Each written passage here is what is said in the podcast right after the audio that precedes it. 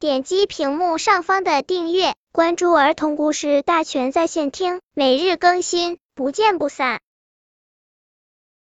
本片故事的名字是《要饭狼》。有一只年轻的狼，他父亲死的时候留下了很多的钱。狼有这么多钱，从此再也不用劳动，整天只要吃喝玩乐就可以了。他还真的这么做，每天只知道玩，从来不去劳动。狼的邻居朱大伯和他的三个儿子，整天在地里劳动。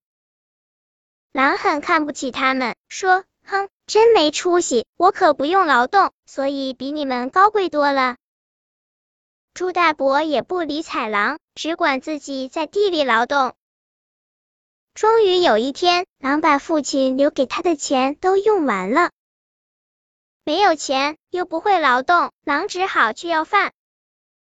他穿着破旧的衣服，每天站在路边叫：“给点钱吧，给点钱吧！”朱大伯的三个儿子都很看不起他，说：“哼，真没出息。”不过，朱大伯还是决定帮助狼。他对狼说：“我不给你钱，但是如果愿意和我们一起去劳动，你就可以和我们吃的一样好。”真的吗？狼很高兴，因为他看见朱大伯和他的三个儿子天天有足够的饭吃，也有足够的衣服穿。狼跟着朱大伯他们整天在地里劳动。狼很聪明，不久就能把农活干得很好了。三个珠子都很尊敬他，叫他狼大哥。现在狼知道了，不会劳动比没有钱更会被人瞧不起。